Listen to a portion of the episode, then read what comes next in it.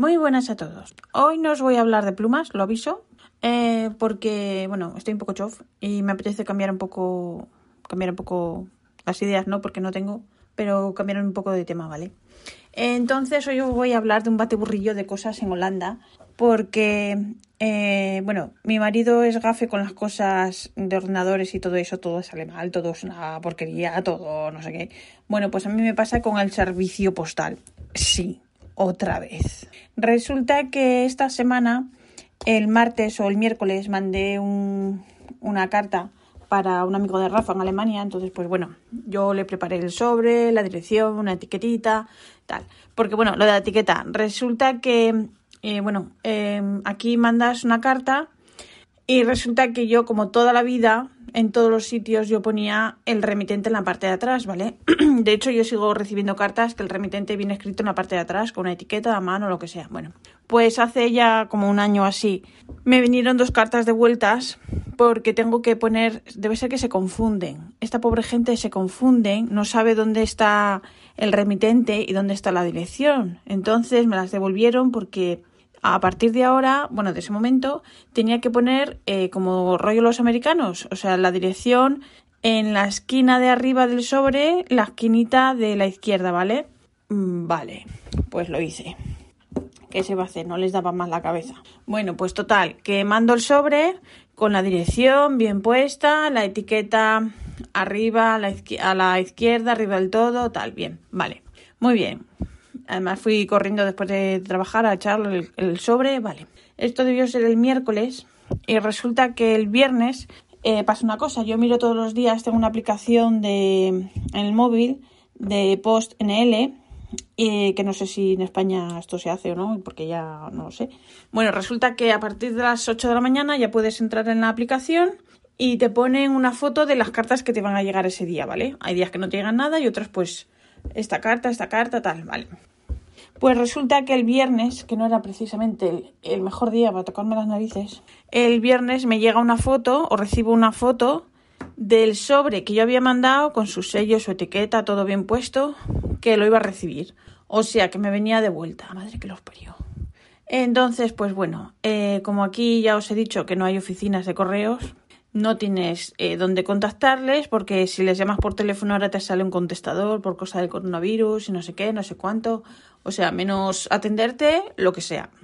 Y entonces, pues la única forma de contactarlos es por eh, metiéndote en Facebook en el grupo de correos. O sea, súper, súper normal, ¿no? O sea, bien. Les escribo, les pregunto que a ver por qué me va a venir de vuelta esa carta, qué es lo que está mal, porque ya me han venido varias cosas de vueltas con la misma excusa. Me dicen que igual que es la dirección está mal. Les digo que nanay, una vez que me han contestado a las dos horas o tres horas, que la dirección está bien, que me digan qué es lo que está mal, que quiero saber qué es lo que está mal para no volver a hacerlo. Me dicen a las cuatro horas o cinco horas que, bueno, que no lo saben, que ya lo veré cuando me venga la carta de vuelta.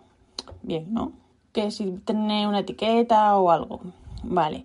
Pues eh, hoy es sábado, la carta no ha venido el viernes. Hoy no me aparece cómo entregar, entonces no sé si alguna mente un poco más privilegiada que tenga una neurona más que el resto se haya dado cuenta de que, oh, esto es la dirección, va para Alemania. No han puesto sellos con cantidad para Alemania para enviarlo para Holanda. Pues veremos a ver qué pasa, si viene hoy de vuelta o llegará a destino. Es así, es así. Me tienen contenta.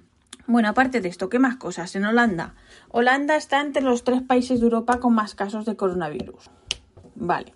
El primer ministro ha dicho que la culpa de esto la tienen los jóvenes que han ido de vacaciones a países extranjeros.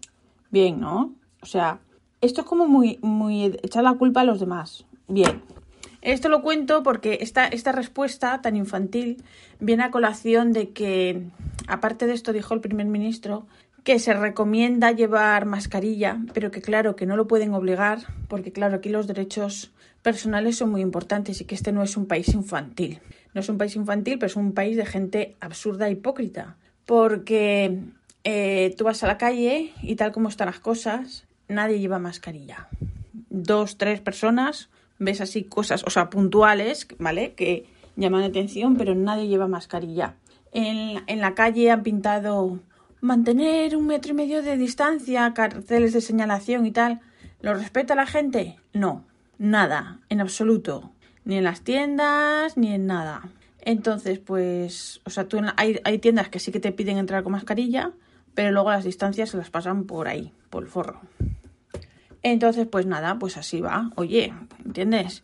Pero luego son un país súper adulto, ¿sabes cómo van a obligar a la gente a llevar mascarilla? Pues ala, toma, ya estás entre los tres primeros. Así no va. Así no va, porque luego vas a comprar, yo llevo la mascarilla, llevo dos, llevo la quirúrgica y, o sea, bueno, en la cazadora, según para donde vaya, pongo una u otra. Llevo la quirúrgica y llevo la otra, la, mm, la mejor. Bueno, pues eso, te miran como encima solo les falta llamarte pringada, ¿sabes? Pero bueno, me da igual. Así que así están las cosas. los inteligentes, los listos, los que dan lecciones a los demás, pero sí, las culpas son de los demás y no de ellos. Pero bueno, bien. Así va todo. Así que luego, ¿qué más? Os quería contar una cosa porque me preguntó una chica en Instagram y a lo mejor dije, ah, pues esto igual es que no lo hay o no lo hay en todos sitios de España. Resulta que cuando voy a comprar al supermercado yo cojo el carrito y, y el carrito tiene dos soportes o dos huequitos. Uno de ellos, el de la izquierda, es para poner la bebida o porque resulta que dentro del supermercado hay una cafetera pequeñita y ahí te puedes sacar un café gratis, ¿vale? Que, a ver, yo prefiero tomarme el café tranquilamente en casa, aunque no me salga gratis, pero bueno, la gente aquí ya sabéis, lo gratis. Y luego el otro es para un escáner. ¿Para qué? Pues bueno, porque el supermercado tiene dos maneras de pagar. Pues la caja, ir a la caja de toda la vida, sacar las cosas del carrito, eh, la cajera traspasa, cajera cojero, chichichín, chichichín, pagas, pum, ala, venga, fuera. Pero ahora han sacado otro sistema que a mí al principio me daba rabia porque decía yo, ala, claro, esto para quitar puestos de trabajo y tal. Pero luego, claro, que sí, pero luego lo pensé, lo pensé no, lo probé y dije, uy, qué cómodo, ¿no? Resulta que antes de entrar coges el carrito, antes de entrar dentro pasas la tarjeta del supermercado que tiene un código por un lector de códigos y ahí te hace clic y coges un hay varios varios lectores de códigos, coges uno, lo pones en el carrito, haces tu compra normal, vas cogiendo los productos y qué pasa que cada producto que coges que echas al carrito tú lo escaneas antes. Por ejemplo, eh, tomate frito, dos, plip, plip. Las manzanas, una, pim, no sé qué, lo que sea. Vale, entonces ¿qué pasa? Que ahora eh, porque antes a lo mejor pues tampoco le veía mucho sentido si vas a por pocas cosas. Pero yo ahora que voy a comprar eh, dos veces como mucho, pero hago, intento hacer compras grandes, pues ¿qué pasa? Que voy llenando el carrito, plum, plum, plum, plum, paso todos los códigos y entonces ya no tienes que sacar otra vez las cosas del carrito. Porque, a ver, era un poco, voy comprando, voy echando cosas al carrito, las saco para que las pase el cajero, las meto otra vez en el carrito, ah, luego las paso al carrito de la compra para llevarlo a casa, o sea, un rollo. Entonces, ahora qué pasa? Que uno se escanea sus propias cosas. Cuando ya lo tienes todo, has comprado todo lo que querías, lo has escaneado todo, pues vuelves a dejar el, el cacharrín del escáner este en una, no sé cómo se llama, una especie de pared que hay allí. Dejas primero el escáner, vas a unas cajas donde pasas otra vez la tarjeta de puntos, te sale el importe de la compra, pasas entonces la tarjeta y entonces te dice si quieres un ticket largo o un ticket corto. El ticket largo es donde te viene todo detallado, o sea, el ticket de toda la vida con todo. Y el corto es simplemente el importe que has pagado con un código de barras para abrir el. para sacar el carrito, vaya. Y bueno, pues eso. Que, que mola, está muy bien. Lo veo súper práctico. Hay que rendirse a la evidencia. Que a, que a lo mejor es una tontería, pero era para contarlo porque eso dije, pues bueno, igual no todo el mundo lo conoce. Tampoco es que sea súper tal, pero bueno, por contaros cosas distintas, ¿vale? ¿Qué más? Que el otro día vi una receta de para hacer coles de Bruselas, ahora que ya es la época, ¿no? Ya empiezan a venir comidas así y tal. Y resulta que la receta era de, como os dije, coles de Bruselas con jamón, patatas cocidas, nata y mostaza. O sea, como un revuelto así. Pero no me convencía a mí eso de la mezcla esa de las coles de Bruselas con la nata líquida y la mostaza que me gustan las cosas por separado, pero junto no lo tenía muy claro. Así que las hice como siempre, con jamoncito ahí bien pasadas ahí por el wok y súper bien. Porque al final, pues eso, no, no estamos comiendo cosas holandesas, lo que hacemos es, alguna cosa así por probar a ver qué tal, a ver si nos gusta, pero al final intentamos, pues eso, dentro de lo posible, pues hago la comida pues como la haría en España, a ver, lo más parecido, ¿vale? A ver, aquí encuentro aceite de oliva, encuentro pimentón, varias cosas, ¿vale? O sea que eh, no es lo mismo, pero bueno, es lo más parecido y hago pues eso, legumbres, potajitos, cosas y tal. Bueno, que hoy os he metido un rollo así un poco, un poco, eso, aburrido, o más aburrido que otras veces, o más divertido que otras veces, no lo sé.